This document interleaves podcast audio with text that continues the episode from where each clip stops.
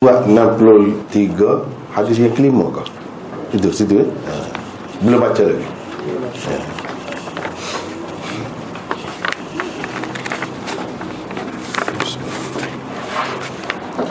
وعن أنس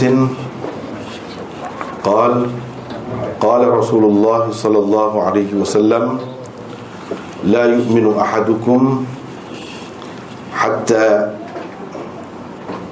akuna ahabba ilaihi min walidihi wa waladihi wan nasi ajma'in. Muttafaqun alayh. Anas radhiyallahu anhu meriwayatkan katanya Rasulullah sallallahu alaihi wasallam bersabda tidak beriman seseorang daripada kamu selagi aku tidak lebih dicintainya daripada ayah dan anaknya dan manusia sekaliannya. Hadis riwayat Bukhari dan Muslim. Ini adalah hadis yang kelima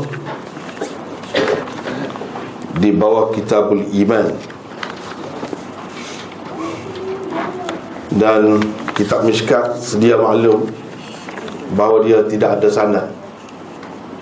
Sebab puncanya ialah kitab-kitab utama yang memang sudah ada sanad dia. Nak tahu sanad dia, ha, tengok yang tadi lah. Ha, kita kata uh, apa ni dalam hadis Bukhari yang lengkap ataupun Muslim. Uh, di sini hadis ni diambil daripada Bukhari dan Muslim. Perkara yang kedua yang juga kita sudah sedia maklumi ialah bukan berarti kalau dalam kitab Mishkat ini dia kata hadis ini riwayat Bukhari dan Muslim bermakna hadis ini dalam kitab dua tu saja ada tidak begitu Bahkan hadis ini hampir ada semua dalam kitab mana-mana pun kitab hadis. Cuma seperti mana pengarang dia sebut dulu kita sudah baca dalam mukaddimahnya iaitu bila dia sebut Bukhari dan Muslim sudah memadai dah tak payah dah sebut yang lain. Sebab yang lain-lain itu bawah lagi daripada dia. Tapi jangan kita ingat bahawa hadis ini hanya ada di dalam Bukhari dan Muslim saja. Ha, kalau anggap begitu silap. Hmm? ha, silap ha, Cuma dia kemukakan yang paling utama dan paling tinggi Di antara kitab-kitab hadis itu Ialah Bukhari dan Muslim Hadis ini sebenarnya selalu kita dengar. Selalu kita dengar di mana-mana pun. Ustaz-ustaz kita, imam-imam ha, Guru-guru Semua boleh dikatakan sebut hadis ini. Jadi dari segi perbincangan biasa tu oh, Saya rasa sudah Kita sudah maklum dah. Ha, Cuma hmm, Saya rasa ada beberapa sudut Yang Mungkin hmm, Tidak sampai lagi ke pengetahuan kita Di sini Dari segi pembahagian Apa yang dikatakan cinta itu ha? Ha, Selagi aku tidak lebih dicintainya Sebabnya kalau betul-betul macam tu Siapalah ha? Yang Berimannya Siapa yang beriman? Hampir-hampir Tidak ada yang beriman Sebab susah nak cari yang uh, Apa ni?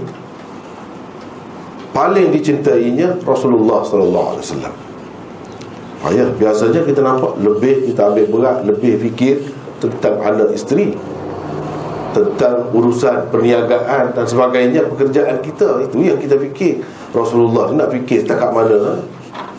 Hmm? ha, Jadi ha, itu benda yang perlu dibincangkan antaranya ha, Jadi hadis ini, hadis yang kelima ni ha, Diriwayatkan daripada Anas. Disebut ringkas begitu je. Ha, Dari segi latar belakangnya lebih kurang Saya berikan di situ pada nota 80 Nama dan salah silap. Memang bahasa kita guna begitu nak macam mana kan? Ha, padahal dia ambil daripada silsilah lah bahasa Arab tapi dia jadi salah silap pula kalau kita tengok kamus Melayu jadi kita guna begitu ha, Keturunan beliau secara lengkap adalah seperti berikut. Anas bin Malik bin Nadr Bin Dhamdham Bin Zaid bin Haram Bin Jundab bin Amir Bin Ghunnum Al-Ansari Al-Khazraji Al-Najjari radhiyallahu anhu Anas bin Malik terkenal sebagai khadam Rasulullah sallallahu alaihi wasallam. Ibu beliau Ummu Sulaim menyerahkan beliau kepada Rasulullah sallallahu alaihi wasallam untuk menjadi khadam kepada baginda ketika beliau berumur 10 tahun. Anas telah berkhidmat kepada Rasulullah sallallahu alaihi wasallam selama 10 tahun juga. Inilah yang tersebut dalam kebanyakan riwayat. Kita maklum kan? Begitulah yang disebut-sebut Selalunya uh, Mulai berkhidmat dengan Rasulullah Ketika berumur 10 tahun. Dan berkhidmat selama 10 tahun. Artinya ketika Rasulullah SAW wafat tu Umur dia 20 Baru 21 begitu Itu mengikut pendapat kebanyakan. Tapi saya tidak setuju dengan itu. Saya tidak setuju. Sebab kita ni belajar ni sebenarnya Mana yang tak betul kita betulkan hmm. Tidak semestinya yang saya betul Tak mesti ha, masing-masing kena kemukakan alasan hmm. Tak boleh Terima atas terima atas terima Tak boleh Tak sudah macam tu Mesti kita ada neraca ha, Mesti ha, kita ada kaedah menilainya ha? Itu salah satu maksud saya sebenarnya. Di sebalik mengajar hadis-hadis ini Itu sebenarnya yang perlu kita ha, Amalkan, kita gunakan. Semata-mata nak belajar hadis ha, Nak tahu riwayat begitu saja Kadang-kadang dia menyebabkan bercanggah Bercanggah dengan yang sebenarnya. Hmm. Tetapi ah, ini saya sebutkan Bagi penulis Riwayat ini tidak akan dapat bertahan. Di hadapan kenyataan Bahawa Anas Termasuk dalam salah seorang sahabat Yang telah ikut serta dalam peperangan Badar Dan Uhud Berdasarkan riwayat Imam Bukhari Di dalam sahihnya. Yang sebut tu sebut-sebut Tak tahu mana puncaknya. Dalam Bukhari ada ke macam tu Ah, situ. Bila kita pergi situ dan kita tengok uh, kaedah yang diguna pakai oleh Rasulullah sallallahu alaihi wasallam itu dapat kita jadikan panduan. Bahawa umur dia sebenarnya berapa? Ketika menjadi khadam kepada Rasulullah sallallahu alaihi wasallam. Berapa? Ah itu yang sepatutnya kita jadikan uh, penentu dan pengukur Perang Badar telah berlaku pada tahun kedua hijrah. Semua terima Perang Uhud pula berlaku pada tahun ketiga hijrah. Semua terima, tak ada khilaf. Pada tahun kedua hijrah Umur Anas kiranya baru berumur 11 tahun. Dah kalau 10 tahun Tahun yang pertama tu dia jadi khadat Tahun yang kedua baru 11 Bagaimana pula budak yang baru berumur 11 tahun Dan 12 tahun dibenarkan oleh Rasulullah sallallahu alaihi wasallam menyertai perang. Perang Badar tu dia masuk dah. Sedangkan Ibnu Umar yang telah berumur 14 tahun pun tidak dibenarkan oleh Rasulullah sallallahu alaihi wasallam. Dia tak dibenarkan. Masa perang Uhud umur dia 14 tahun. Maknanya lebih tua lagi daripada Anas. Tak cukup 15 tahun. Itu pun tak diterima. Berapa ramai? Berapa ramai macam tu. Daripada situlah ulama-ulama mengira Umur Ibnu Umar apa semua. Dia kira itu menjadi landasannya.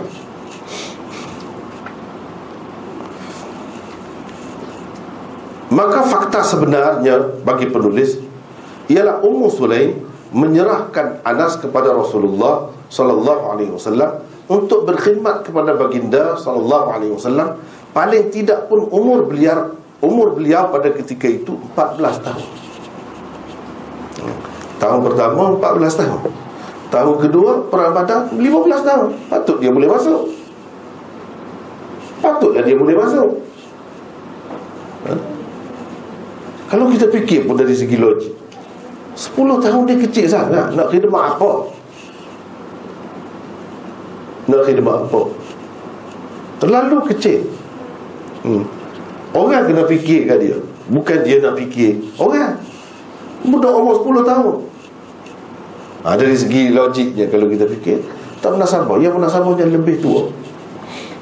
Mungkin orang kata Oh nak kecil lah. Kalau besar susah lah Dia nak keluar masuk. Tu Isteri Rasulullah ada. Tidak. Sebab masa tu hukum hijab belum ada.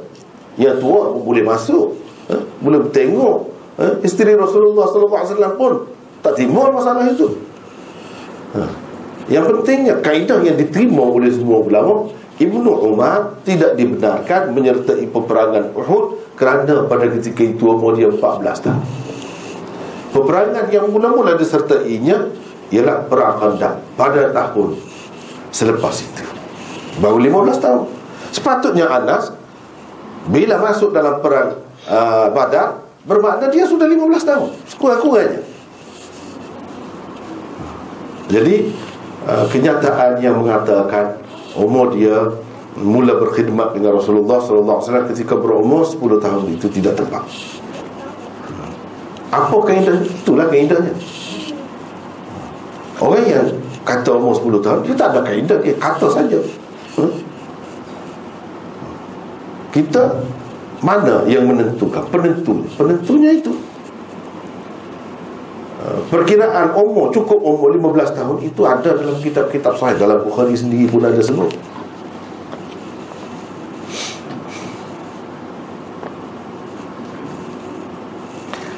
Anas terbilang sebagai salah seorang sahabat. Tak apalah itu hmm, itu kita tinggalkan. Apa kan? Ah, boleh baca sendirilah. Ah, ah, jadi antara bendanya kita tengok keberkatan Rasulullah sallallahu alaihi wasallam ni. Ummu Sulaim telah meminta Rasulullah sallallahu alaihi wasallam agar mendoakan kebaikan untuk anaknya itu.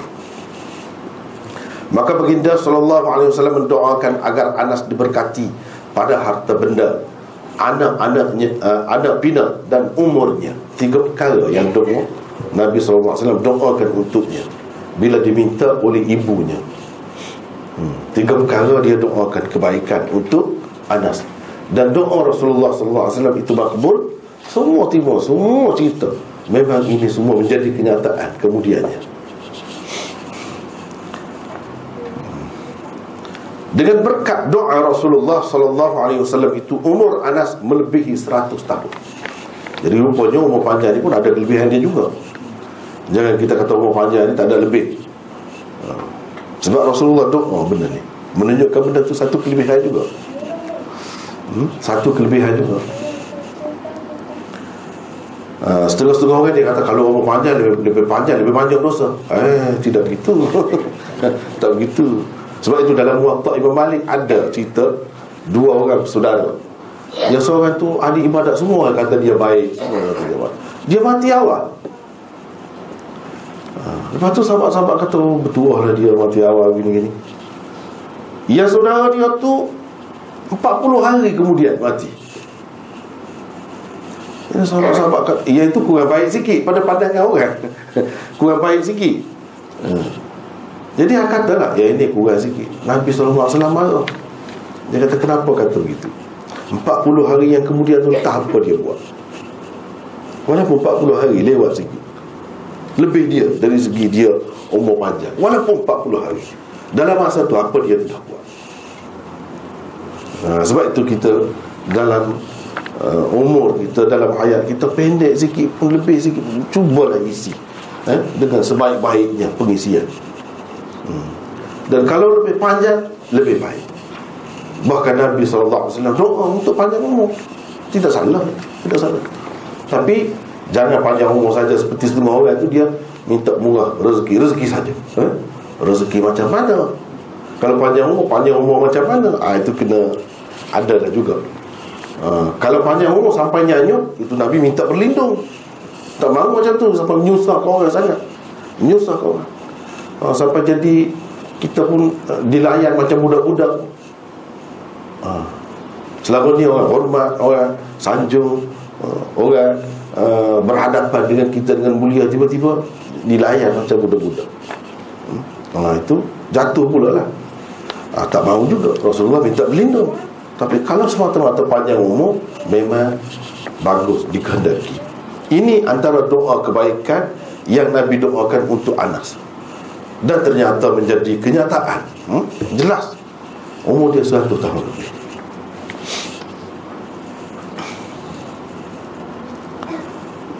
Jadi tidak salah eh? Sama ada dengan berdoa untuk umur panjang Dengan kita berikhtiar eh, Menjaga makan minum Cara hidup eh?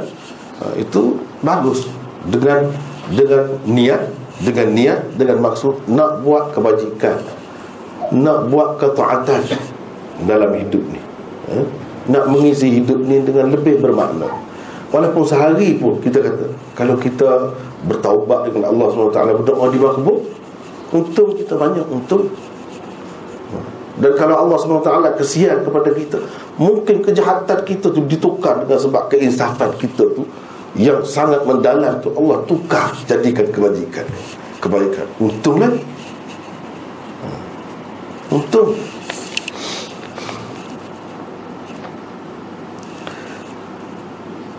Dengan berkat doa ada lebih melebihi 100 tahun. Kebun beliau berubah uh, berbuah dua kali setahun. Tanpa bagi baja lah tanpa bagi baja ataupun jaga dengan sempurna dia dua kali setahun. Macam kita sekarang ni zaman kemajuan dari segi ilmu pertanian dan sebagainya tak pelik benda tu. Tiga kali pun ha? empat kali pun mungkin boleh.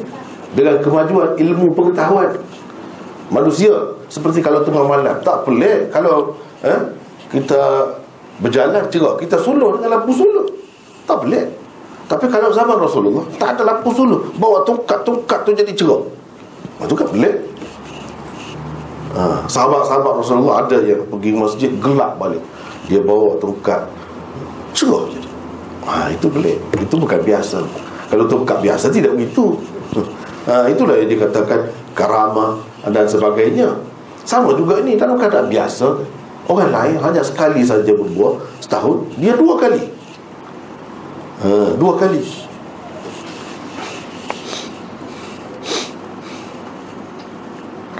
Anak pinak beliau pula sangat ramai. Menunjukkan anak pinak ramai ini Satu kelebihan juga. Keberkatan juga. Sebab apa? Kalau kita tidak doa Anak kita tolong doa kat kita ada kalanya dosa kita diampun oleh Allah bukan kerana kita, kerana anak kita. Dia minta dengan Allah biar Allah ampunkan dosa ayahnya. Kita diampun. Itu satu kelebihan. Kalau berapa ramai dah? Kalau anak tu buat baik, eh? Lebih-lebih lagi kalau sambung kerja ayah yang baik-baik. Lagilah tak putus. Dan Nabi SAW katakan semua amalan putus kecuali tiga. Anak soleh salah satunya. Itu kelebihan Cucu sama juga. Jadi dia dapat ramai Anak cucu. Sebab apa orang zaman dulu lagi lah. Dia tu Dari segi hmm, Dari segi kemungkinan Untuk mendapat anak ramai uh, Dia banyak uh, Keadaan eh, Yang memungkinkan Keadaan begitu eh. Misalnya dia, dia Menjadi budaya mereka Kahwin empat Selain daripada itu Masa itu masih ada lagi Apa ni uh, orang panggil hamba saya hamba saya ramai. Anas bin Malik eh, ramai lagi sahabat-sahabat Nabi.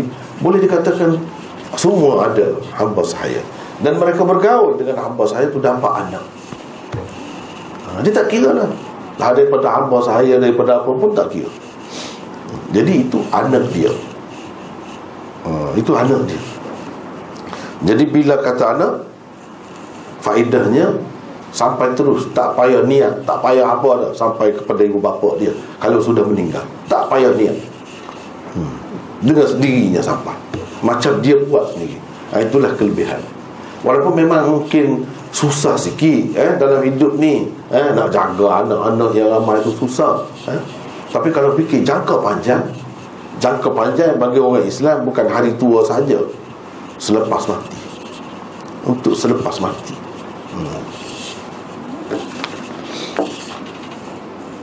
Ketika Hajjaj datang ke Basrah Sebagai gubernur di sana Seramai hampir 100 orang anak cucu. Beliau telah meninggal dunia. Anak cucu dia tu saja. Uh, Mati eh? Sebelum dia. Hmm, Mana anak cucu dia tu? Umur tak sepanjang dia lah. Uh, Kira biasa. Tapi dia ni nampak jelas sangat Berkat doa Rasulullah SAW Yang tak mati tak kira ni Yang mati saja Yang tak mati ramai lagi lah Kiranya Ini yang mati saja Anas meninggal dunia pada tahun 93 Hijrah ketika berumur lebih 100 tahun. Beliaulah sahabat yang terakhir meninggal dunia di Basrah. Jenazah beliau dikebumikan dalam kawasan perumahan di Basrah. Basrah tu seperti yang kita maklum sekarang dalam Iraq lah. Dalam Iraq. Ha, di situlah tempat Anas uh, duduk semasa hayatnya mengajar ha, dia jadi guru lah. Boleh dikatakan sepenuh masa.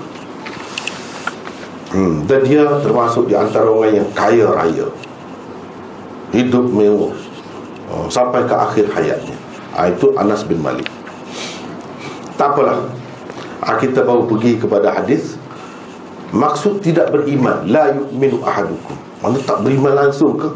Boleh dikatakan semua mengatakan di sini Tidak beriman ini tidak sempurna iman Bukan tak beriman langsung Ini mengikut kaedah bahasa Arab dia mereka selalu menggunakan fulan misalnya kata mereka fulan laisa bi insan.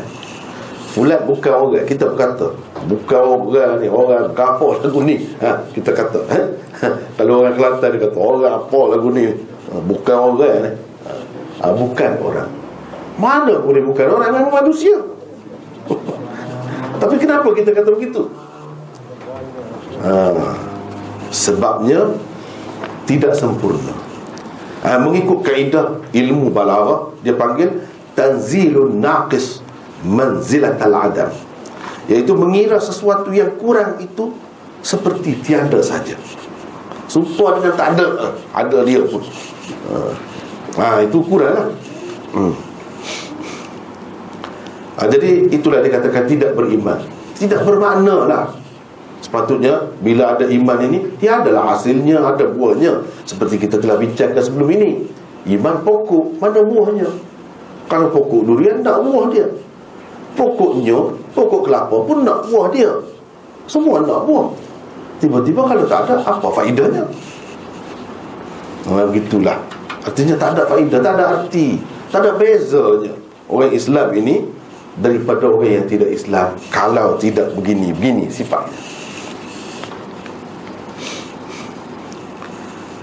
hmm. Kemudian disebutkan Tidak beriman seseorang daripada kamu Selagi aku tidak lebih dicintainya.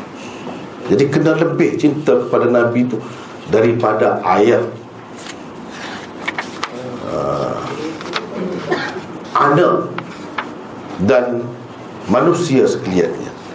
Disebutkan ayah dahulu Kenapa? Biasanya kita kata kita lebih sayang kepada anak kan biasanya. Kalau kita nak kira yang uh, seseorang itu uh, apa ni jaga ambil berat dia ambil berat anak dia sebab anak ni dia tidak uh, dapat mengurus diri dia sendiri. Biasanya kita kata anak. Tapi Nabi SAW sebut ayah dulu. Kenapa? Uh, ada sebab sebabnya. Antaranya adalah seperti berikut. Ada nota 82 di situ cuba tengok di situ satu wujud ayah lebih dahulu daripada anak Itu satu kelebihan. Yang kedua Setiap orang mesti mempunyai ayah Tetapi tidak mesti setiap orang mempunyai anak. Kita yang mana-mana anak ni Mesti ada ayah Tapi yang anak ni belum pasti lagi. Eh? Belum pasti. Tapi ayah dia mesti ada Mesti mempunyai ayah Tidak Tapi tidak mesti setiap orang mempunyai anak Sebab itu Nabi sebut Yang mesti ada. Sepatutnya dia kena melebihi Cinta kepada Nabi itu Melebihi orang yang mesti ada. Yang mesti ada bagi seseorang itu ayah Anak belum tentu lagi. Bahawa ramai kita tengok orang yang tak ada anak kan? Tapi tak ada anak pun dia mesti ada ayah Kalau tidak dia nak lahir macam mana Yang ketiga Ayah lebih perlu dihormati daripada anak. Kerana Rasulullah SAW Kenapa Rasulullah SAW itu Ayah lebih perlu dihormati daripada anak? Kadang-kadang kerana menghormati ayah lah Anak dia tu ha, Dibantu, ditolong, diberi perhatian ha, Disayangi juga kerana ayah. Ha? Kalau tidak Tak ada kedudukannya begitu. Kan? Biasa berlaku dalam masyarakat Tapi anak Jarang, jarang ha? Lebih ramainya ayah Kerana ayah dari segi menghormati pun kita sepatutnya menghormati ayah seseorang itu melebihi daripadanya. Itulah yang Nabi SAW ajarkan satu kelebihan dan kemuliaan yang Nabi SAW berikan, utamakan iaitu kepada seorang ayah. Itu, itu besarnya arti ayah. Hmm? Sebab Rasulullah sebutkan ayah. Hmm. Sebab dalam hidup kita ni berapa ramai orang tak jadi. Eh? Tak jadi manusia lah kita Sebab ayah dia biarkan. Tak jaga betul-betul. Manusia jadi baik. Ayah dia kan? Ya, yang menyebabkan dia jadi baik sama ada dengan mengajar uh, dia jaga bagi nafkah semua. Ataupun kalau tidak apa-apa pun darah dia turun. Kalau cerdik ke apa ke kerana ayah dia. Hmm, berapa ramai yang macam tu? Eh? dia besar peranan ataupun uh, apa ni kesan keturunan itu besar. Sebab itu kita tengok berapa ramai yang hebat-hebat. Dia ada keturunan itu juga. Biasa je begitu. Jarang-jarang kita nak tengok dia tak ada keturunan yang lebih-lebih tiba-tiba ada. Biasanya tengoklah dalam bidang apa sekalipun. Memang begitu jadi besar peranannya eh, peranan ayah tu jadi hadis ini uh, memberi uh, faham kepada kita kedudukan ayat yang istimewa itu diakui oleh Nabi wasallam.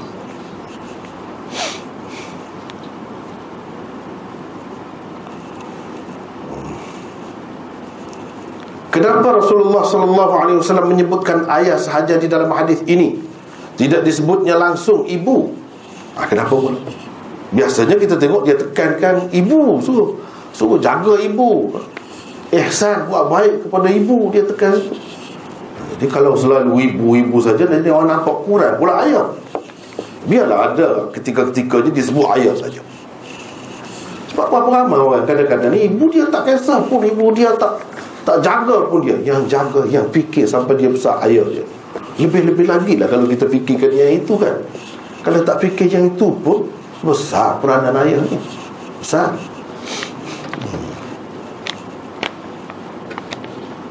Jadi ada kalanya kalau Nabi SAW tak sebut ibu Bukan berarti mengurangkan ibu di situ. Cuma dia nak bagi nampak uh, Jangan lindung ayah tu.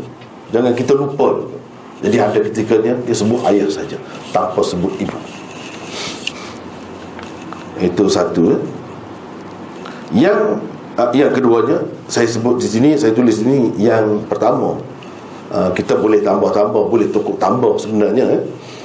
Jadi yang kedua lah kalau kita pakai ini. Perkataan walid di dalam hadis ini dipakai dengan arti Man lahul walad. Orang yang mempunyai anak. Jadi termasuk dalam itu ibu juga. Bukan maksudnya ayah saja Ibu juga termasuk. Sebab walid dengan arti orang yang mempunyai anak Yang mempunyai anak bukan ayah saja, ibu juga hmm. Jadi di sini tidak berarti mengenepikan atau menyisihkan ibu tidak begitu yang kedua boleh kita kata yang ketiga lah. memang perkataan walid berarti bapa tidak disebutkan ibu kerana sudah tentu seseorang itu mempunyai bapa dan ibu dalam keadaan ini menyebutkan satu daripadanya dikira sudah memadai ada juga begitu ya? di dalam Al-Quran um, juga terdapat gaya bahasa seperti ini. Jadi sebutkan ayah sebab maklum takkanlah kalau sebut ayah seseorang tu dia wujud dia ada tanpa ibu. Sudah mesti dah ada ibu. Tapi disebut ayah saja. Tak disebutkan ibu kerana itu juga termasuk dalam yang mesti ada. Dalam Quran misalnya digunakan wa ja'ala lakum sarabila taqikumul haq wa sarabila taqikum ba'sakum dan dia jadikan bagimu pakaian yang memeliharamu daripada dari panas dan pakaian yang di baju besi yang memeliharamu dalam peperangan di dalam ayat ini Allah Subhanahu wa taala hanya menyebutkan pakaian yang memelihara manusia dari panas saja Padahal pakaian itu dapat memelihara juga manusia daripada kesejukan. Kenapa tak sebut itu? Dia sebut satu saja. Ha. Kalau panas ni manusia tak perlu pakai baju pun tak apa dah panas. Tapi kalau sejuk dengan sendiri dia cari baju. Dia cari pakaian tak payah sebut itu. Ha? Dengan sendiri dia akan terdorong mencari pakaian. Kalau panas panas pun kita ada kau orang keluar tak pakai baju Di jalan Ada juga uh, Tapi uh, Sedikit lah yang macam tu Yang biasanya sebab Dia nak jaga dah Tubuh dia uh, Dia dia nampak cantik Tidak nampak teruk sangat eh? Dalam keadaan panas pun Dia pakai Apa lagi dalam keadaan sejuk jadi tak sebut sejuk tu bukan berarti menafikan pakaian ini tidak berguna pada ketika sejuk. Siapa kata begitu? Seperti kita kata payung berguna untuk mendeduh kita daripada kepanasan matahari. Ya memang betul. Tapi mana lebih berguna pada ketika hujan? Bila kita sebut memelihara kita daripada matahari Bukan bermakna kita menafikan Ia berguna kepada kita pada ketika hujan Bahkan lebih-lebih lagi berguna kepada kita pada ketika hujan.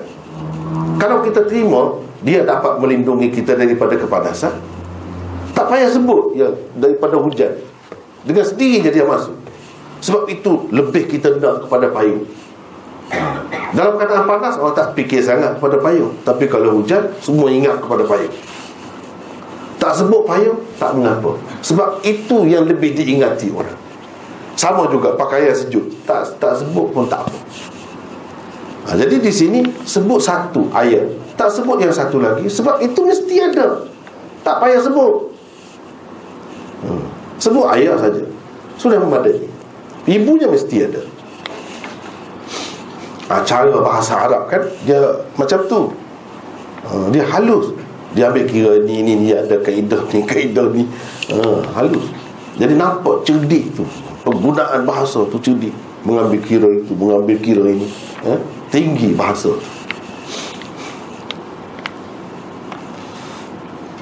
Yang ketiga Rasulullah sallallahu alaihi wasallam menyebut ayat di dalam hadis ini hanya sebagai contoh sahaja. Jadi yang keempat lagi kita kata ia tidak menafikan orang-orang lain juga boleh termasuk dalam apa yang disabdakan baginda itu. Terutamanya apabila dilihat perkataan wan nasi ajma'in. Jadi termasuk dalam manusia sekalian itu ibu dia termasuk dia juga. Kalau tak sebut ibu pun Cuma di sini Nabi SAW nak menonjolkan ayat pada kali ini. Eh? Nak menonjolkan ayat. Kelebihan dia. Yang lain tidak disebut. Masuk dalam umum. Wana si ajma'in. Termasuk ibu pun masuk di situ. Jadi tak sebut ibu, tak apa. Bukan makna tersisih dia. Sebab dia termasuk dalam wana si ajma'in. Manusia sekaliannya. Sudah tentulah ibu juga termasuk dalam makna perkataan anas atau manusia itu. Di dalam sesetengah riwayat hadis ini, Rasulullah sallallahu alaihi wasallam mula-mula sekali menyebut perkataan nafsi, diri sendiri. Jadi dia kata, la yu'minu ahadukum hatta akuna ahabba ilaihi min nafsihi. Ah itu disebut daripada dirinya sendiri. sebelum yang lain-lain. Tetapi di dalam riwayat ini pula perkataan itu tiada. Ketiadaan perkataan nafsi di dalam hadis ini juga tidak sepatutnya menimbulkan masalah. Kerana diri sendiri juga boleh termasuk dalam makna perkataan an-nas ataupun manusia. Diri sendiri. Sudah masuk ke situ jadi tidak ada percanggahan kalau tak sebut itu pun tak menimbulkan masalah. Kalau sebut lagi terang. Lagi terang. Hmm, jadi diri sendiri yang dikandaki daripada kita uh, dan menjadi tanda kepada seseorang mukmin yang sebenarnya yang sempurna ialah apabila dia lebih mencintai Rasulullah daripada dirinya, daripada ayahnya, daripada ibunya dan daripada sekalian manusia. Ayah tu kena lebih dah, mak tu kena lebih dah, tapi Rasulullah lebih dah. Macam mana kita nak buat macam tu? Betul ke kita? Ha. Kalau kita anak-anak ni fikir ingat ya, eh? Rasulullah adakah kita ingat gitu? Ah itu itu nak dia nak sebagai pengukur tu sebagai meter nak tengok meter eh? macam mana ha. jadi bagaimana yang dimaksudkan dengan cinta kepada Rasulullah tu nak ingat kalau anak kita ingat nak, misalnya umumnya masyarakat kita ni dia pergi hantar pergi tuition ke dapur ke ha? dia ingat nak pergi ambil dia ingat nak pergi hantar dia ingat ini ini nak bagi makan sebab dia ada Rasulullah tu tidak ada kita nak fikir nak bagi makan kepada dia ke nak pergi ambil dia ke jadi apa kena mengena macam mana nak faham cinta kepada Rasulullah itu kena lebih dalam keadaan kita sekarang kalau zaman sahabat dulu mungkinlah nampak juga kita kata ha. Dan itu telah dibuktikan oleh sahabat-sahabatnya. Ha. sehingga ada yang berperan lawan. Anak lawan ayah itu berarti dia mengutamakan Rasulullah kasih kepada Rasulullah lebih lagi. Dan ayah tidak Islam. Dan ayah nak peran. Dia sampai bunuh. Ha, jelas kita nampak. Dia melebihkan dia cinta lebih kepada Rasulullah SAW tapi macam sekarang ni macam mana? Ha, itu benda yang kita nak bincangkan eh? Ha, sebab itu ada nota 83 eh? nota 83 80 82 Kenapa jadi petindih ni 83 eh? 83 Ah di sini yang saya nak sebut sini mungkin sebahagian daripada kita tak pernah ikuti pembahagian ini untuk memahami bagaimana kita sepatutnya kena lebih cinta kita kepada Rasulullah. Ah ini kena perhatikan benda ni.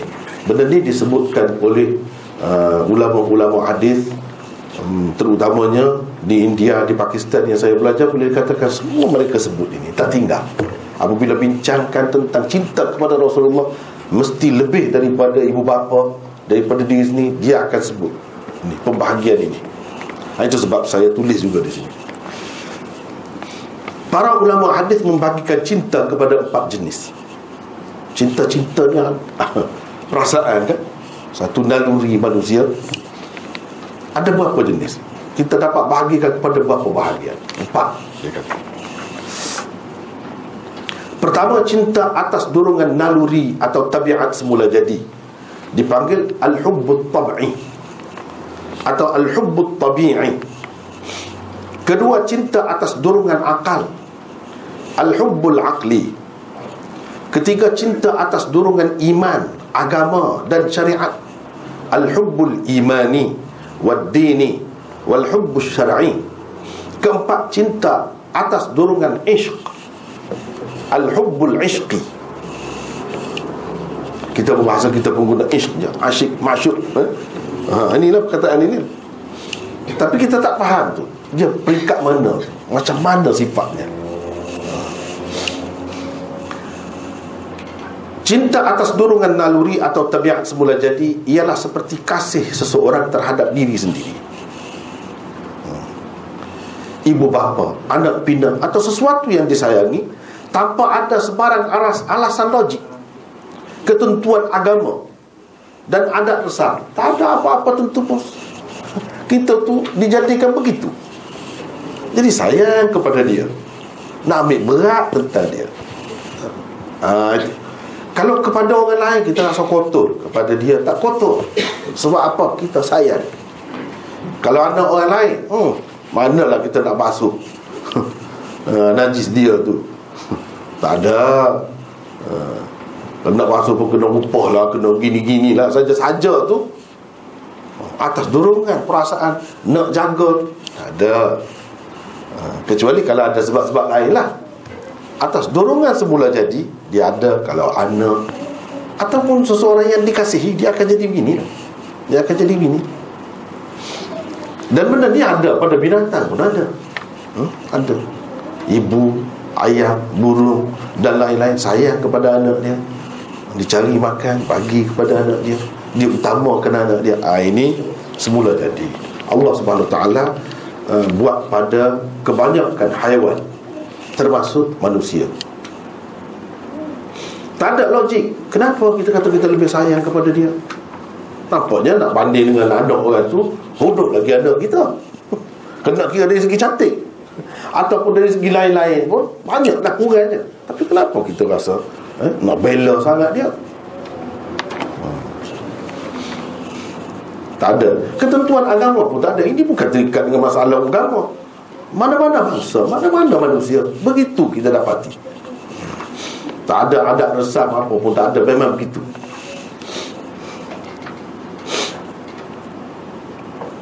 Ia merupakan perasaan manusia Yang di luar batas ikhtiarnya. Dengan sendirinya Ini semula jadi. Hmm. Kalau kita nak kena apa-apa kan ada nak masuk sampah kita lari dengan sendiri. Nak jaga diri kita. Sifat asal manusia. Itu didorong oleh perasaan kasih kepada diri sendiri lah. Ha. dia mengelak diri jangan bagi kena kalau kena yang lain lah cinta atas dorongan akal ialah cinta yang beralaskan logik dan perhitungan untung rugi atau baik buruknya sesuatu yang dihadapi menurut tabiat semula jadi manusia tidak ada sesiapa pun suka ibu jari kaki jadi potong. Contoh sekarang yang yang biasa kan. Tetapi dalam keadaan sedar, jika ibu jari kaki dipotong, selesailah masalah. Dan jika ibu jari kaki tidak dipotong pula, penyakit akan terus merebak ke anggota-anggota yang lain. Pada ketika itu, bukan ibu jari kaki sahaja yang perlu dipotong. Tetapi mungkin sampai ke bahagian atas paha pesakit bijak yang menghadapi situasi ini tentu akan memilih ibu jari kakinya saja dipotong suka ke? tak suka uh, tapi uh, dia ada pertimbangan. Uh, jadi suka juga suka juga hmm. uh, ada dua pilihan kalau seorang lelaki lah. Ini ini. Perempuan nak jadi isteri. Yang ini cantik. Yang ini kurang cantik. Sikit eh? ha, nak pilih yang mana? Kalau pilihan yang pertama mengikut semula jadi manusia akan lebih tertarik kepada yang lebih cantik. Tapi dengan adanya perhitungan yang cantik itu banyak masalahnya. Hmm? yang tidak cantik kurang sikit itu dia dapat membantu banyak kalau ha? dan dia baik dalam banyak sudut. Jadi kita utamakan dia. Mengenepikan perasaan asal kita tu ha? ha, Ini Al-Hubbul Aqli. Akhirnya kita tengok kebaikan dia banyak Kita jadi cinta, sayang kepada dia. Kerana kelebihan dia Akal kita yang menentukan. Bukan perasaan kita. Hmm, Akal kita yang menentukan. Hmm, Kalau nak kira Si ibu sayang kepada anaknya Tak mahu berpisah. Tapi dia fikir Masa depan anak dia Bergantung kepada ilmu pengetahuan. Jadi dia lepaskan anak dia tu pergi. Jadi ini semua ni sayang berdasarkan akal. Berdasarkan akal. Pilihan itu berdasarkan akal. Kalau nak kira perasaan bercanggah dengan perasaan asal ubat yang pahit tidak disukai semua pesakit. Namun begitu pesakit tetap meneguknya. Lantaran sedar ia dapat menghilangkan kesakitan yang ditanggungnya. Ini semua kerja akal. Pikiran contoh-contoh ini menunjukkan cinta atas dorongan akal seringkali dapat mengatasi cinta atas dorongan naluri. Cinta ini termasuk dalam batas ikhtiar manusia. Ha, ini ikhtiar. Masuk dalam batas ikhtiar manusia. Boleh pilih. Cinta atas dorongan iman agama dan syariat ialah pilihan hati manusia untuk mengikuti segala tuntutan iman dan agama. Walaupun ia tidak sesuai dengan kehendak nafsu dan tabiat asal kejadiannya. Apa-apa tindakan yang dibuat atas dorongan cinta ini tentunya tanpa perhitungan untung rugi atau baik buruknya menurut kacamata keduniaan. Lihatlah kepada seorang tua yang terketar-ketar bangun di waktu subuh di negeri yang sangat sejuk. Lalu berwuduk dengan air dingin yang menyucuk sampai ke tulang hitam dan bersembahyang dengan penuh khusyuk pada ketika orang-orang yang tidak beragama nyenyak tidur dengan berselimut itu Apakah keuntungan dan kebaikan duniawi yang mendorongnya bersusah payah sedemikian rupa? Tak ada kan? Nampak tak ada. Hmm. Tidak ada apa-apa. Apakah kerugian dan keburukan duniawi yang dibimbangi akan menimpa dirinya jika tidak bersembahyang subuh? Tidak ada apa-apa juga kalau kita nak kira. Tapi kenapa dia begitu nampak ta'ah? Dah puas hati kalau tak buat itu tak boleh duduk. Ah, dia jadi yang menyusahkan jadi suka pula. Sukalah. Cinta tu suka. Itu suka pula nak buat. Kalau tak buat tak puas hati. Tak senang hati. Ah, ini apa yang mendorong dia? Nak kata akal. Ramai lagi yang cerdik-cerdik pun tak nampak tak buat gitu kalau akal kalau akal mestilah uh, di didapat oleh orang-orang yang cerdik-cerdik. Tapi yang cerdik duk tidurnya atas dorongan naluri manusia semula jadi. Tidak. Tidak begitu. Semaya ni bukan atas dorongan semula jadi tidak. Dia kena ikhtiar kena fikir juga. Jadi ini kerana semata-mata iman. Ha, inilah yang dikatakan al-hubbul imani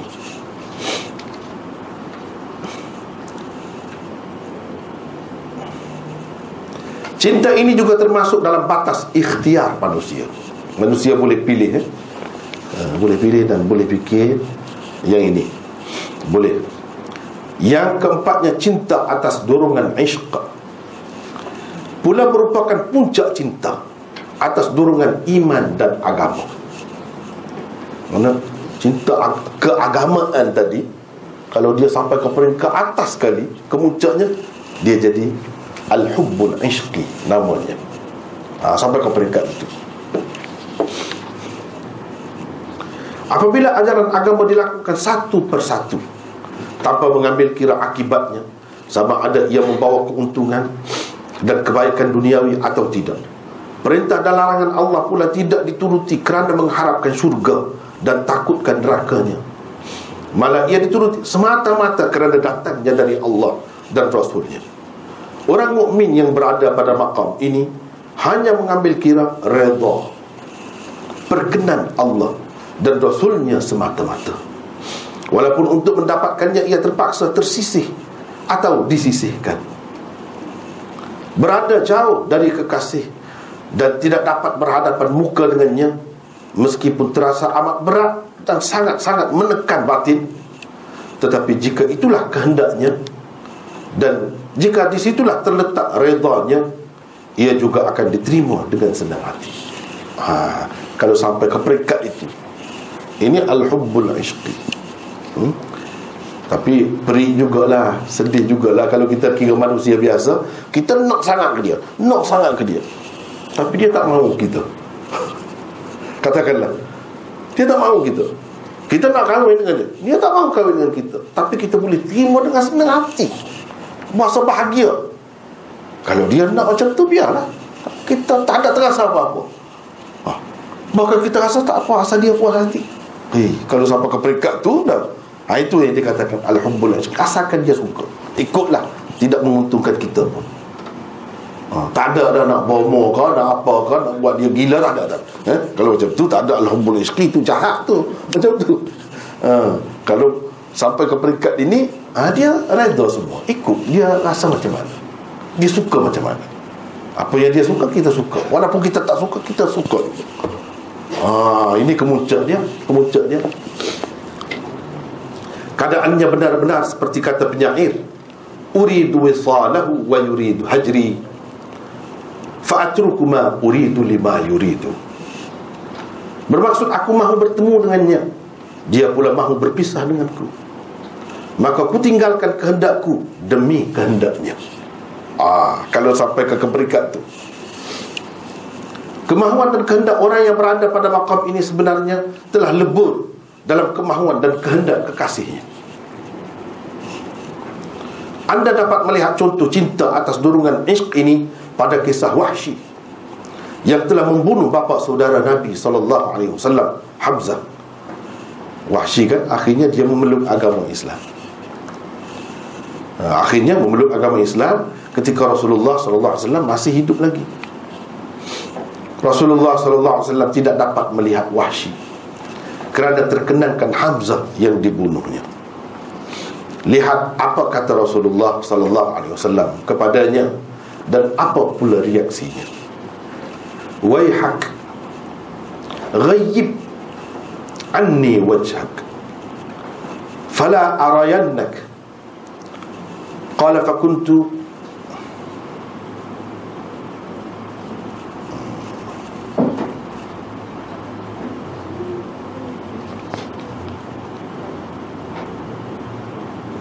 أتنكب رسول الله صلى الله عليه وسلم حيث كان لئلا يراني حتى قبضه الله صلى الله عليه وسلم. ini kata Nabi. Jadi akhirnya Nabi SAW jumpa. Jumpa. Nabi tu macam jam dia. Kamu kan wahsi Nabi kata. Iyalah saya kata dia. Ha, lepas tu cakap dia masuk Islam apa semua Nabi kata ini. Yang Nabi kata terjemahannya ah Tolong jangan tunjukkan mukamu kepadaku. Ha, Itu yang Nabi kata. Aku tidak dapat melihatmu Kata Wahsy Kerana itu aku sentiasa mengelak diri Daripada Rasulullah SAW Di mana saja baginda berada Supaya aku tidak kelihatan kepadanya Sampai baginda Sallallahu alaihi wasallam meninggal dunia. Ha, Itu reaksi dia. Ha, jadi saya sebutkan di sini ada beberapa rujukannya. Memang riwayat itu sahih. Riwayat itu sahih. Ada sebut itu. Walaupun Wahsy hendak sangat berhadapan muka dengan Rasulullah sallallahu alaihi wasallam hmm. tetapi oleh kerana Rasulullah tidak dapat melihatnya beliau redha saja dengan keputusan baginda itu. Walaupun Wahsy ingin sekali berada di samping Rasulullah Seperti orang-orang lain Tetapi bukan itu pula yang diingini baginda. Maka beliau sentiasa menyisih diri daripada baginda Dan berpada dengan memandang baginda dari jauh saja Cinta atas dorongan isk ini juga termasuk dalam batas ikhtiar manusia. Hmm. Boleh kalau nak usaha sampai pekat begitu oh, Tapi perilah dan Rasulullah tak boleh. Asalkan Rasulullah tenang hati. Tak apalah dia redha nak kata dia keluar Islam jadi murtad tak. Ha, dia tetap sudah cinta kepada agama Islam tu sampai ke peringkat tu asalkan yang membawa agama tu redha dengan dia sedang hati dengan dia tak apa dia tidak murtad. Maka dia duk fikir. Panjang hayat dia fikir Aku sepatutnya buat sesuatu yang Rasulullah paling suka. Kalau selama ni aku telah buat Menyebabkan Rasulullah sangat sedih. Aku kena buat sesuatu yang Rasulullah suka. Dengan sebab itu dia fikir Dalam perjuangan dia berjihad. Berjihad um, Dan dia yang membunuh Musailamah uh, Dan dia berasa puas hati pada ketika itu. Sebab inilah orang yang Rasulullah tak senang sangat. Uh, Orang yang Rasulullah benci sangat. Inilah dia telah bunuh. Dia rasa puas hati. Dia rasa eh, uh, sudah uh, sudah balas hmm, kesalahan dia uh.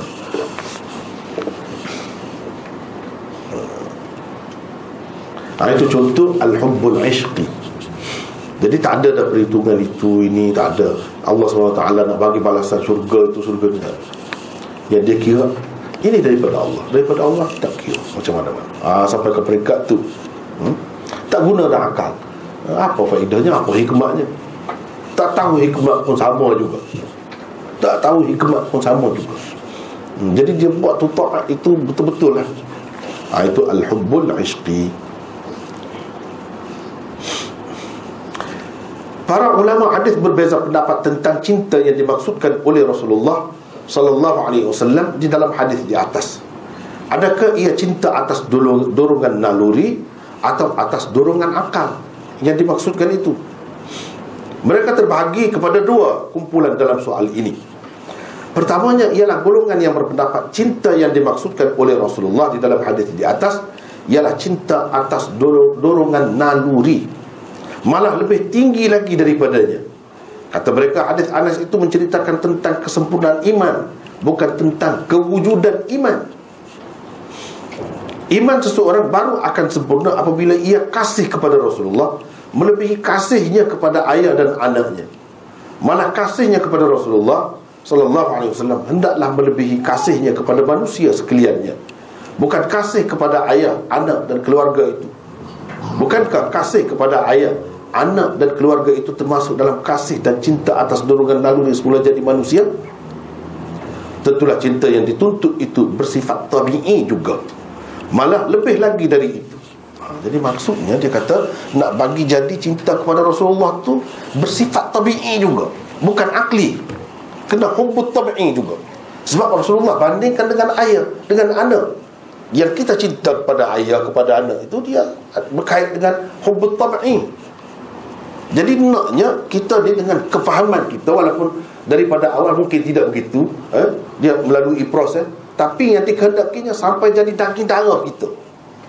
Memang rasa eh, jadi hubbut tabi'i lebih Rasulullah tu daripada ayah ibu dan lain-lain yang kita sayang secara semula jadi. Boleh ke diusahakan? boleh ha, mereka kata boleh. Boleh begitu. Sebab Nabi SAW bandingkan dengan ayah, ibu. Dia tidak bandingkan dengan akal. Kira akal tidak walaupun kita nak dapat benda tu mungkin kita kena guna akal dulu.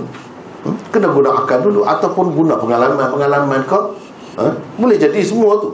Tetapi yang dikehendakinya sampai ke peringkat itu. Sampai ke peringkat itu. Kalau sahabat-sahabat dia telah buktikan benda tu. Eh? Dia telah buktikan macam kita sebut tadi ha, perang anak dengan ayah ha, maknanya ayah secara semula jadi manusia sayang tapi bagaimana dia boleh membunuh boleh berperang dengan ayah dia? Sebab dia cinta kepada Rasulullah. Jadi cinta kepada Rasulullah tu secara tabi'inya sudah melebihi eh, cinta kepada ayahnya sebab macam tu. Berapa banyak benda yang dia nak. Bila Rasulullah SAW kata tak boleh ha, Dia tinggalkan ha, Dia tinggalkan. Jadi dia terasa tu seperti seseorang terasa. Sebab itu dia bagi anak Bagi ayah Bagi itu benda-benda yang kita sayangi Untuk buat perbandingan. Sekarang ni kita fikir Adakah kita terfikir Terhadap Rasulullah tu Seperti kita terfikir terhadap anak? Kalau kita tak terfikir ha, Kena usaha ke arah tu. Kalau kita tak sampai ke situ Maknanya iman kita belum sempurna. Jadi nak fikir macam mana? Rasulullah tak ada dah. Kita nak fikir nak pergi ambil dia ke, nak pergi hantar dia ke, nak khidmat ke dia. Tak ada. Jaga sunnah dia dah. Setiap benda kita utamakan sunnah dia. Tanya dulu. Ha, seperti kalau nak kita sayang kepada sesuatu, tanya dia dia nak apa. Anak nak aiskrim ke nak apa? Kita tanyalah apa-apa yang dia suka. Kita tanya Rasulullah dulu. Dia nak apa? Pada ketika itu Kalau bercanggah dengan nafsu kita Bercanggah dengan kehendak anak kita Ayah kita Kita ketepikan semua Utamakan dia. Ha. Lama-lama bila kita latih begitu Dia akan jadi daging dalam. Dia akan jadi daging dalam. Yang Rasulullah suka Kita suka. Yang Rasulullah tak suka Siapa pun Seluruh dunia suka pun Kita tak akan senang. Kalau dia seorang Tak suka Yang lain semua suka pun Kita tak heran kita kira yang dia saja. Ha, Itu sampai ke peringkat tinggi ha, Bertolak dari Dia ada tiga, empat, tiga situ. Al-Hubbul Aqli lagi Al-Hubbul Al-Imani lagi. Dan boleh naik kepada Al-Hubbul Ishqi Kalau kita latih. Sebab ini termasuk dalam ikhtiari semua. Ikhtiar. Boleh ikhtiar. Yang tak boleh ikhtiar ni jadi Nabi Tak boleh lah ikhtiar. Tapi kalau benda-benda macam ni uh, Nak menimbulkan rasa kasih Nak faham benda tu InsyaAllah boleh ha, boleh.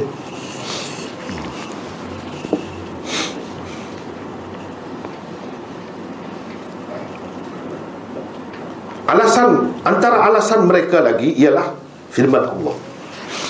Jadi Allah SWT pun sebut bandingkan cinta ni kena lebih Allah dan Rasul ni daripada bapa-bapa. Hmm, ah, cuba kita perhatikan tengok terjemahan dia tu.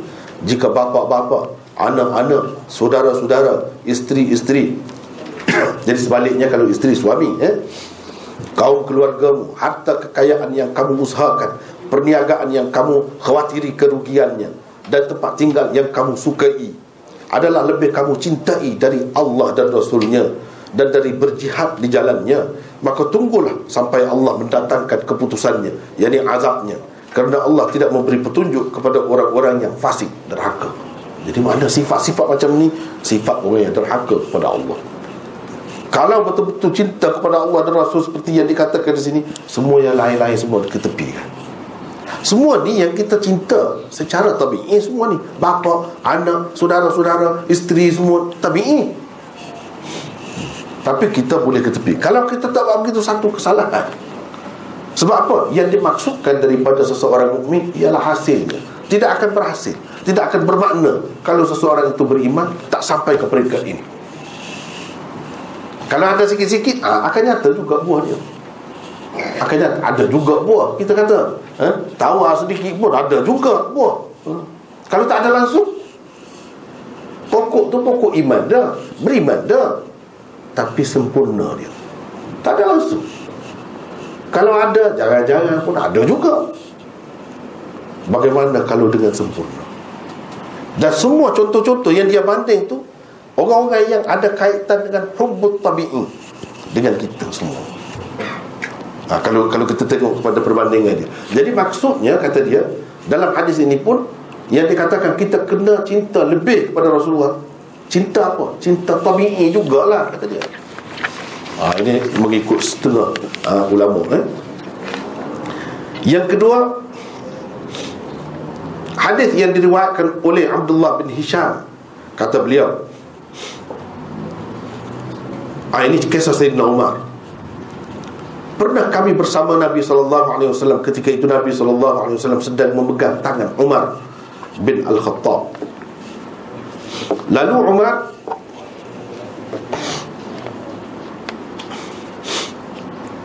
hmm, berkata kepada baginda, "Wahai Rasulullah, cintaku kepadamu melebihi segala sesuatu kecuali diriku sendiri."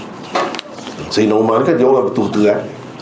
Dia sifat dia tu kita tahu Dah perangai dia kan? Memang macam tu. Kejadian dia Macam tu. Nabi SAW lantas bersabda Tidak boleh. Demi Tuhan yang nyawa aku berada di tangannya Selagi aku tidak dicintaimu Melebihi dirimu sendiri. Ha. Jadi diri sendiri kan kita cinta kan Berdasarkan Hub tabi'i Semula jadi Seseorang manusia tu sayang kepada diri dia Itu adalah semula jadi eh? hmm. Maka Umar berkata dia, dia Dalam riwayat yang lain disebut Dia diam sejenak Bila Nabi kata begitu Lepas tu baru dia kata Ya demi Allah Sesungguhnya engkau sekarang Lebih kucintai daripada diriku sendiri ha, Itu kata Sayyidina Umar Pada ketika itu barulah Nabi SAW bersabda Ya sekarang Al-an ya Umar Ya sekarang Macam sekarang tu Baru betul Baru sempurna imanmu Wahai Umar Cinta kepada diri sendiri juga termasuk dalam cinta atas dorongan maluri. Nabi SAW tetap menghendaki Umar menyintainya melebihi dirinya sendiri. Ini menunjukkan cinta kepada Rasulullah yang dikehendaki untuk kesempurnaan iman itu bersifat tabi'i juga. Malah ia seharusnya berada di puncak cinta itu. Di tahap paling atas daripadanya. Antara tokoh ulama yang termasuk dalam golongan pertama ini ialah Al-Aini At-Tibi dan Syah Waliullah dia kata yang dimaksudkan dengan uh, cinta tu yang dikehendaki kita uh, lebih uh, kepada Rasulullah daripada yang lain-lain ialah Al-Hubbut Tabi'i sebab apa dibanding? Eh, dibandingkan dengan diri sendiri. Ini semua berkait dengan tabi'i semua. Tapi kalau kita tengok sahabat-sahabat semua nampak nampak begitu. Eh? Dia dalam perang kan pernah berlaku beberapa kali bukan sekali bukan seorang sahabat ramai. Ha, sebab itulah generasi ini memang generasi terpilih lah sebenarnya. Contoh sampai dia tak sempat. Dia bukan fikir dia dalam perang tu. Dia tengok anak panah dan nak kena Rasulullah. Dia tak sempat buat dia hollow tangan saja. Biar kena dia. Jangan kena Rasulullah. Ha. Tengok. Itu tak dan nak fikir tu kita kata serta merta tu. Tapi dengan sendirinya terdorong nak jaga Rasulullah. Hmm. Seperti Abu Dujana dan ramai lagi sahabat-sahabat yang lain eh, tangan dia bila kena tu anak panah dia anak panah beracun sebenarnya zaman zaman dahulu dia anak panah tu bila dia tajam kan dia celup dalam racun. Bisa dia tu sangat bisa. Kalau kena tu jadi lumpuh. Jadi sahabat itu lumpuh sampai mati. Berapa banyak kisah-kisah yang macam ni? Dia utamakan Rasulullah SAW Dengan sendirinya terdorong dia buat begitu. Ha, Dia lupa dari diri dia ha, Ini sudah jadi Al-Hubbut Taba'i Itu antara contohnya. Hmm? Seperti kalau seseorang tu dia sayanglah uh, Kepada seseorang lah. Kita kata anak dia. Ini Al-Hubbut Taba'i Dia kalau boleh Anak dia tu kalau dah nak kena Nak, nak dirempuk oleh kereta dan sebagainya Motor ke dia tolak anak dia. Biar kena dia. Kalau tak dapat nak mengelak. Tengok. Dia utamakan anak dia. Ha, Itu Al-Hubbut Tabai Kita sayang kepada seseorang Itulah ha, Jadi dikehendaki Sayang kepada Rasulullah Seperti itu.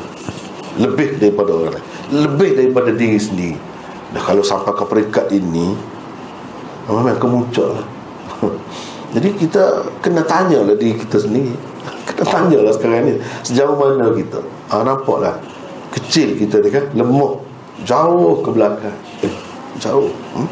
Dari segi perjuangan Kehendak dia yang dia nak eh? Usaha dia Sejauh mana kita buat Sejauh mana kita perjuangkan Sejauh mana kita nak orang lain juga eh?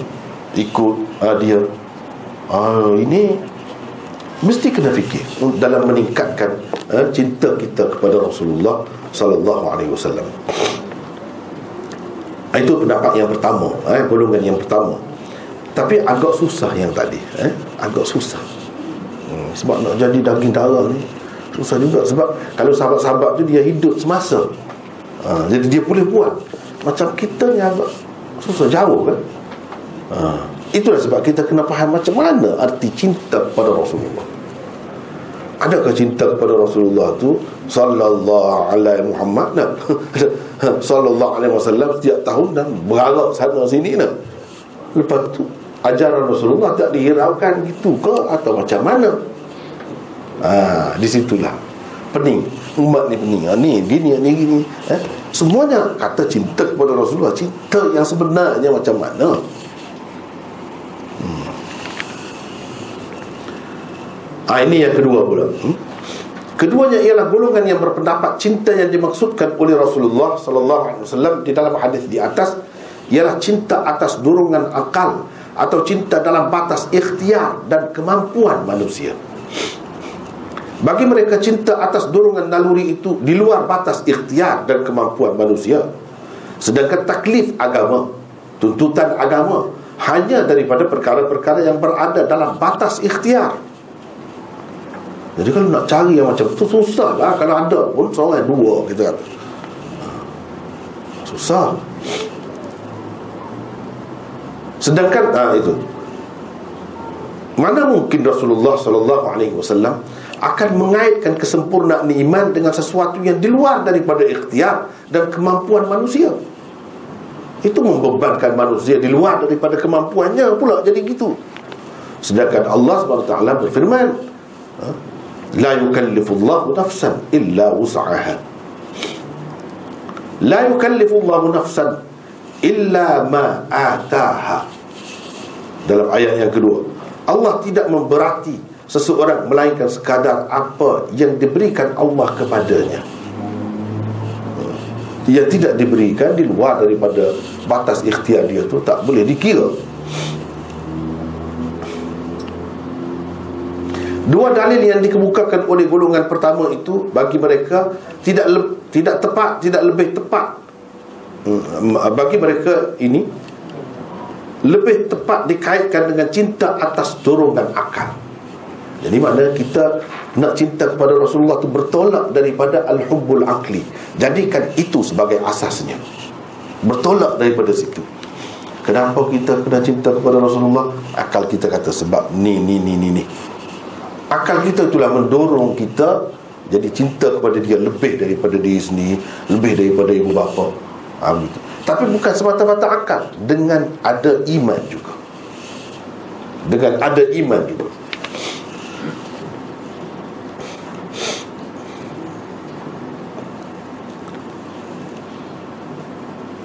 Cuma cinta atas dorongan akal itu apabila meningkat naik ia akan bertukar menjadi cinta atas dorongan iman dan agama. Apabila cinta atas dorongan iman dan agama itu pula meningkat, ia akan bertukar menjadi cinta atas dorongan isyq. ah Ini lebih mudah untuk kita nak praktik Untuk kita nak guna ah, Nak mulakan cinta kepada Rasulullah tu atas asas apa Lebih mudah ah, Yang ini Cinta atas dorongan ishq Itulah kemuncak bagi cinta Dalam batas ikhtiar Dan kemampuan manusia uh, Kemudian cinta atas dorongan ishq Darjat cinta seseorang mukmin kepada Rasulullah itu berbeza-beza. Darjatnya yang paling rendah ialah darjat cinta atas dorongan akal. Sepatutnya kena situ. Ha. Jangan kita walaupun dari segi zahirnya kita lebih fikirkan anak kita, fikirkan uh, urusan hidup kita, uh, punca pencarian kita.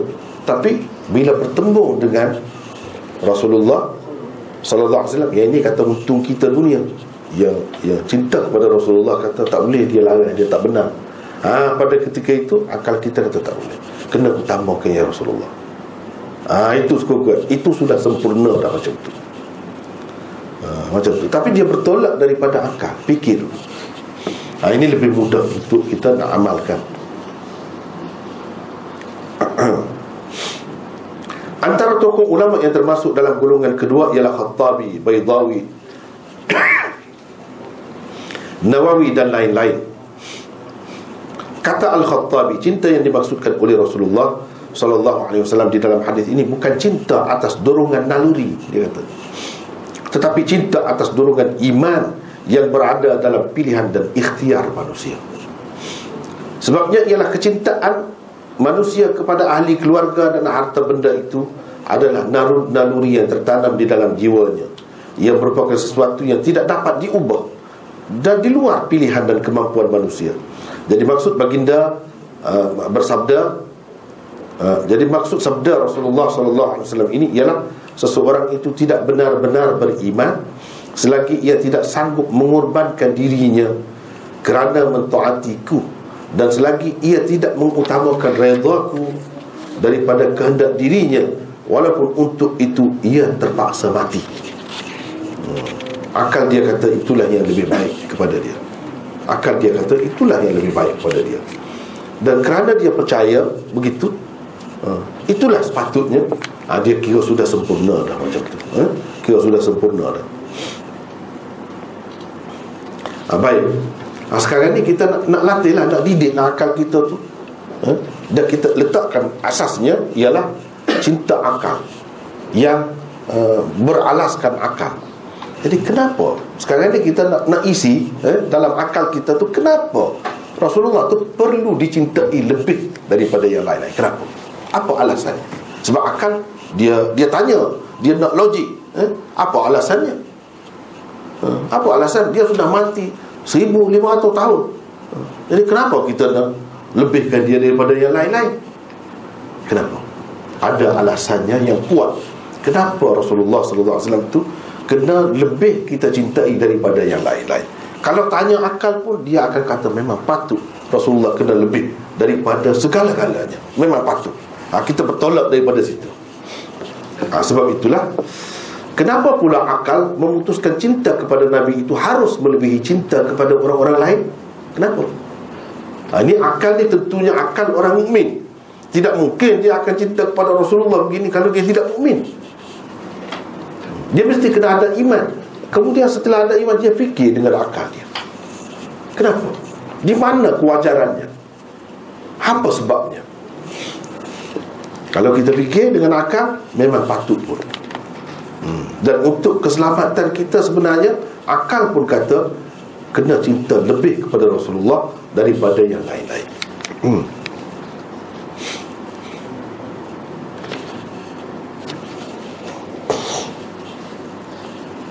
Terlebih dahulu perlulah ditentukan apakah faktor atau punca yang menyebabkan seseorang manusia itu secara tabiinya menyintai orang lain.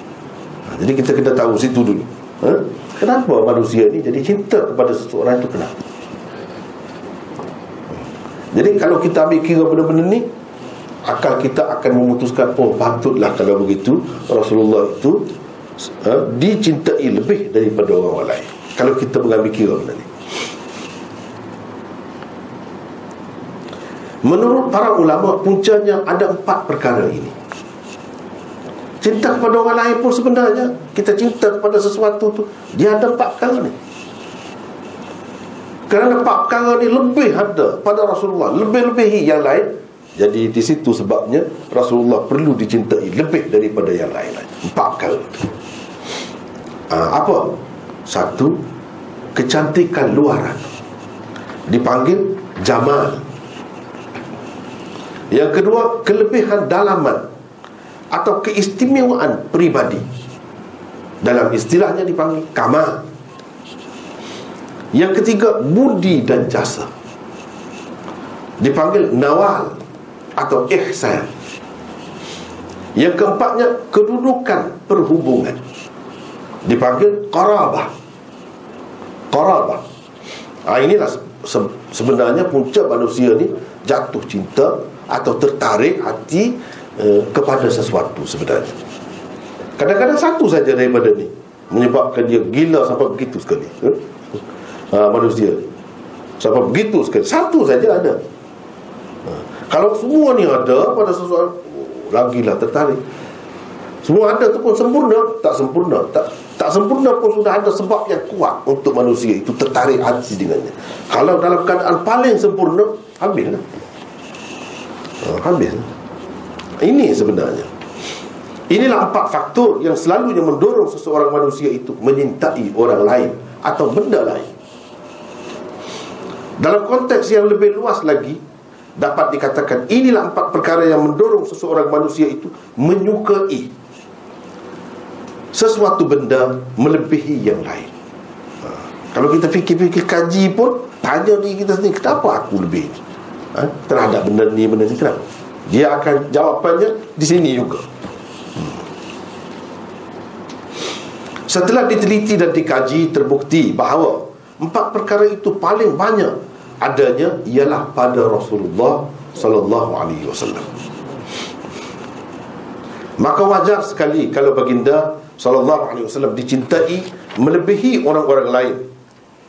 Melebihi orang-orang lain termasuk ayah, anak, isteri, suami dan lain-lain, hatta diri sendiri sekalipun. Hakikat inilah yang dinyatakan oleh Rasulullah sallallahu alaihi wasallam melalui hadis yang diriwayatkan oleh Anas di atas. Inilah yang dia nak cerita. Kenapa? Sebab ada pada dia dalam keadaan paling sempurna empat kali. Siapa pun kalau tengok Empat perkara ni Ada pada sesuatu Dalam keadaan paling sempurna Dia akan jatuh cinta. Tak jatuh cinta sebab tak kenal. Sebab tak nampak hmm. Tak nampak pun kalau kita kaji Sekarang ada melalui hadis-hadis kita nampak Akan nampak Apa yang disebutkan ini Paling sempurna Adanya pada Rasulullah Sallallahu alaihi wasallam Manusia memang terpengaruh dan selalu terpesona dengan kecantikan luaran. Ha, ini biasa, biasa. Ha? Inilah, ini adalah suatu kenyataan yang tidak dapat dinafikan oleh sesiapa pun. Tabiat cintakan kecantikan dan keindahan itu bukan saja ada pada manusia sebenarnya. Sesetengah binatang terutamanya burung amat jelas memperlihatkan tabiat ini. Betapa pungguk merindukan bulan Orang kata ha, kan? Ada ha, peribahasa kita Sehingga ada peribahasa Melayu Yang berbunyi seperti pungguk Merindukan bulan. Kenapa pula burung kuang menari-nari Dan memekik-mekik Bila tiba malam purnama? Indah kepada dia tu Cantik indah eh? uh, tak dia Tidak dia rasai pada malam-malam yang lain.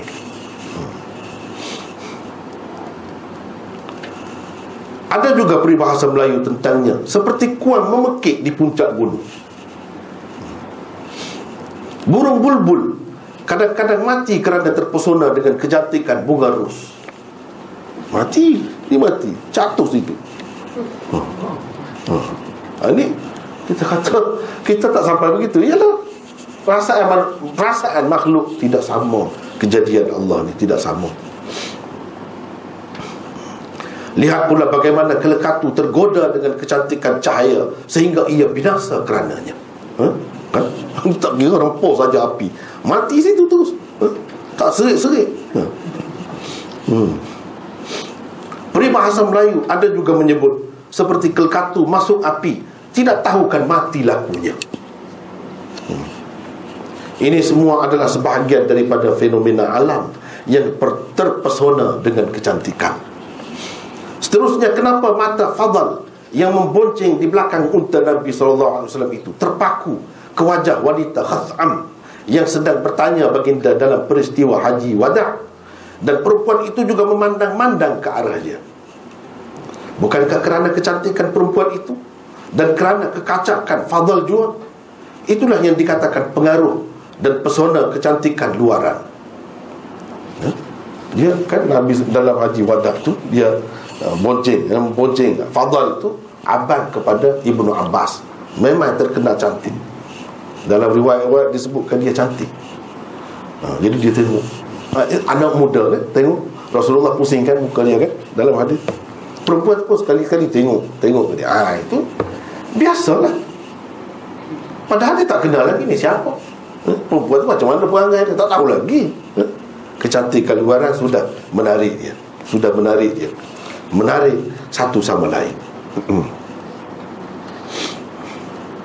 Bagaimana pula dengan kecantikan luaran Rasulullah sallallahu alaihi wasallam?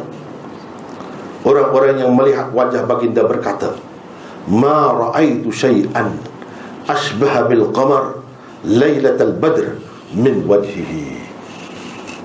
Tidak pernah kulihat sesuatu yang lebih menyerupai bulan daripada segi kecantikan dan sejuk mata memandangnya daripada wajahnya. Sebab itu sahabat-sahabat kan dia nak tengok Rasulullah sebab itu sahabat-sahabat berebut. Di antaranya dalam hadis-hadis disebut dia nak duduk sebelah kanan. Kalau semayang. Kalau semayang dia duduk sebelah kanan. Sebab Nabi biasanya kalau dia pusing Dia pusing sebelah kanan. Jadi dia boleh tengok wajah Nabi SAW Wah itu Kecantikan luaran ini Ini sahabat yang cerita Yang kata begini. Hmm, Tak puas dia tengok.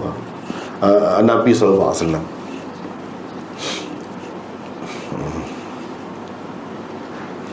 Demikianlah riwayat Tariq bin Abdullah Al-Mudaribi Antara gambaran rupa paras dan susuk tubuh Rasulullah wasallam yang paling lengkap diriwayatkan ialah riwayat yang dikemukakan oleh Imam Abu Isa At-Tirmizi di dalam kitab Syama'ilnya. Di dalamnya Hind bin Abi Halah iaitu anak tiri Rasulullah wasallam, anak kepada Sayyidatina Khadijah menerusi riwayat Hasan bin Ali cucunda Rasulullah wasallam menggambarkan kecantikan wajah Rasulullah dengan katanya ya tala'la wajhuhu tala'lu al-qamar laylatal badr. Wajah Rasulullah itu berseri-seri bagaikan bulan di malam purnama. Lihat pula bagaimana penyair Rasulullah sallallahu alaihi wasallam Hassan bin Thabit menggambarkan kecantikan baginda sallallahu alaihi wasallam melalui dua rangkap syair ciptaannya ini. Wa ahsanu min kalam taraqat aini wa ajmalu min kalam talidin nisa'u. Khuliqta mubarra'an min kulli aibin ka'annaka qad khuliqta kama tasha'u. Wa ahsanu min kalam taraqat aini wa ajmalu min kalam talidin nisa'u.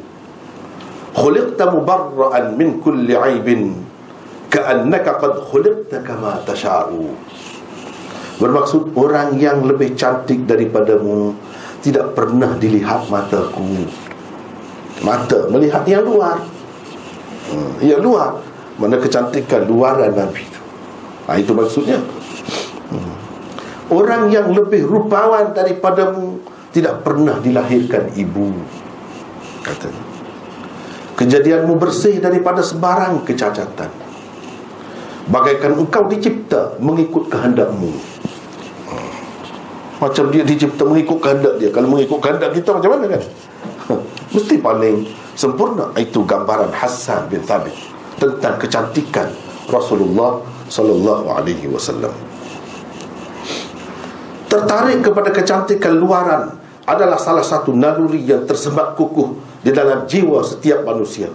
Termasuk jiwa seorang Nabi sekalipun. Ini semula jadi Tuhan buat. Eh? Cuba tengok Dalam Quran sendiri sebut. Perhatikan sebagai contohnya Firman Allah berikut ini.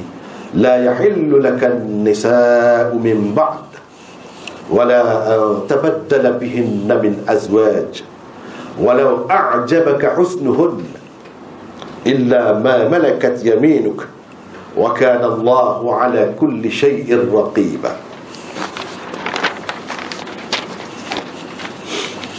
Bermaksud tidak halal bagimu mengahwini perempuan-perempuan yang lain. Sesudah Itu Yang ini sesudah istrimu yang ada. Dia tujukan kepada Rasulullah Sallallahu Alaihi Wasallam Kepada Nabi kita ni Allah tujukan kepadanya. Dan tidak boleh juga Engkau mengganti mereka dengan isteri-isteri Yang lain Tak boleh Ini artinya Dalam ayat ini Allah SWT mengesahkan Inilah isteri dia dunia akhirat Tak boleh ganti Allah taala telah redha dengan mereka. Sampai dia kata tak boleh. Ini saja. Meskipun kecantikan mereka menarik hatimu, tengok.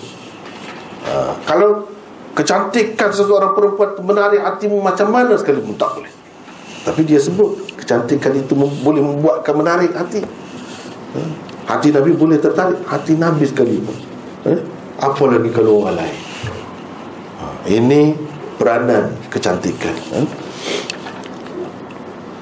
kalau begitu sebab pertama untuk timbulnya rasa cinta ke, kerana terpengaruh dengan kecantikan luaran sudah pun ada pada diri Rasulullah sallallahu alaihi wasallam melebihi orang-orang lain melebihi orang-orang lain. Yang kedua manusia juga kagum dengan orang yang hebat dan mempunyai kelebihan-kelebihan tertentu. Hmm? dengan kita kagum. Ikutlah apa-apa. Dengan lukisan dia dengan tulisan dia dengan suara dia. Ikutlah apa-apa pun. Ha, itu kelebihan. Ha, bukan zahir kelebihan yang ada pada mereka bukan sekadar kagum dan minat kepada orang seperti itu malah kadang-kadang jatuh cinta kepadanya. Lihatlah bagaimana ribuan manusia boleh senyap mendengar lagu dendangan seorang penyanyi yang merdu suaranya. Diam semua. Padahal penyanyi itu rupanya tidaklah cantik. Ha, kalau tengok dari segi luaran tak ada.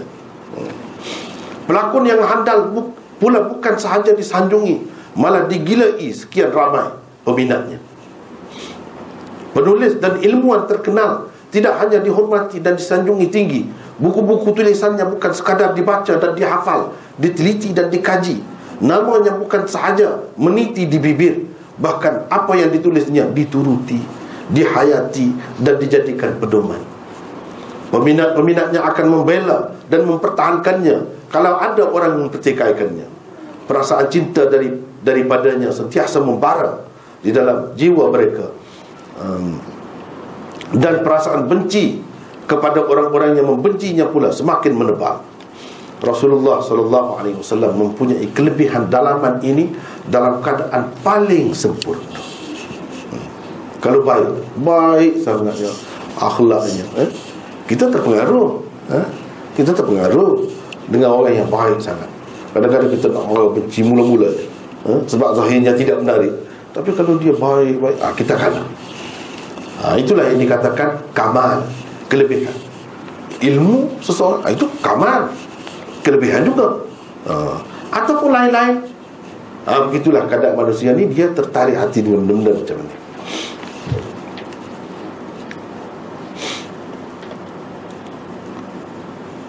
Sama ada dalam bentuk ilmu amal, akhlak atau perhubungan baginda dengan Allah dan lain-lain lagi untuk mengetahui kehebatan dan kelebihan pribadi baginda sallallahu alaihi wasallam perhatikan saja ayat-ayat al-Quran dan hadis-hadis di bawah ini. Kita ni tak ada sebut dalam Quran ke hadis ke sebut lebih kita kan. Ha? Ni Nabi sallallahu alaihi wasallam dalam Quran Allah Subhanahu taala akui habis kan. Wa innaka la'ala khuluqin 'azim. Bahawa sesungguhnya engkau mempunyai akhlak yang amat mulia. Tuhan akui. Ini akhlak tu kamal lah termasuk dalam kamal bukan jamal hmm. Qul in kuntum tuhibbuna Allah fattabi'uni yuhibbukum Allah wa yaghfir lakum dhunubakum wallahu ghafurur rahim katakanlah wahai Muhammad jika benar-benar kamu menyintai Allah maka ikutilah daku. Nescaya Allah akan mengasihi dan mengampuni dosa-dosamu. Allah Maha Pengampun lagi Maha Mengasihani. Dua ayat ini jelas menunjukkan Rasulullah wasallam seorang yang berpribadi unggul. Sebab itu Allah suruh perintahkan supaya diturut diikut. Sebab itulah yang paling sempurna. Kalau nak kira dari segi pribadi Kelebihan dan keistimewaan yang ada pada baginda selayaknya dijadikan contoh dan ikutan oleh semua manusia. Rasulullah sallallahu alaihi wasallam bersabda, "Innama bu'ithtu liutammima makarimal akhlaq." Sesungguhnya aku diutus untuk menyempurnakan budi pekerti yang mulia. Seseolahnya orang lain yang mari mengajar falsafah, akhlak atau apa ke, tak sempurna, masih kurang lagi. Bila Rasulullah SAW datang Dan dia bawa akhlak dia lengkap Dari semua sudut Dalam keadaan paling sempurna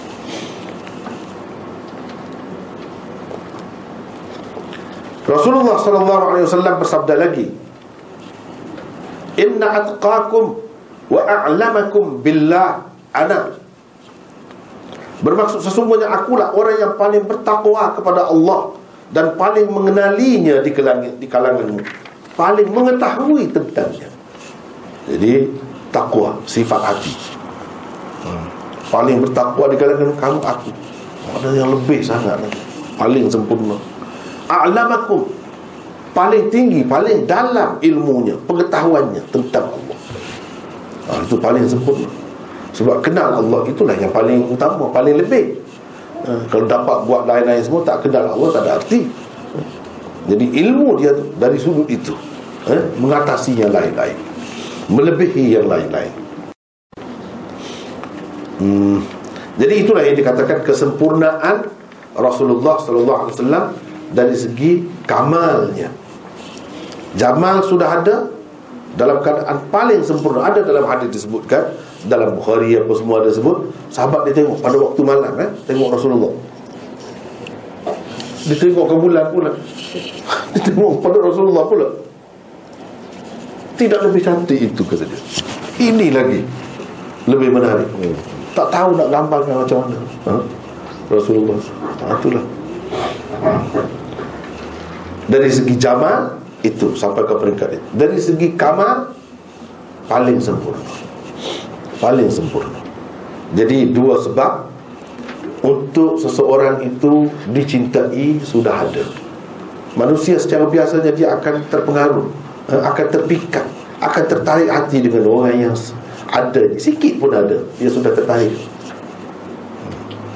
Bagaimana kalau dalam keadaan sempurna jadi ada dua lagi nampaknya masa tidak mengizinkan kita tangguhlah dulu yang dua lagi itu uh, seterusnya lah insyaAllah hmm, pada minggu akan datang insyaAllah hanya setakat itulah dulu untuk hari ini. Wallahu a'lam. Wa akhiru da'wana. Alhamdulillah. Alhamdulillah.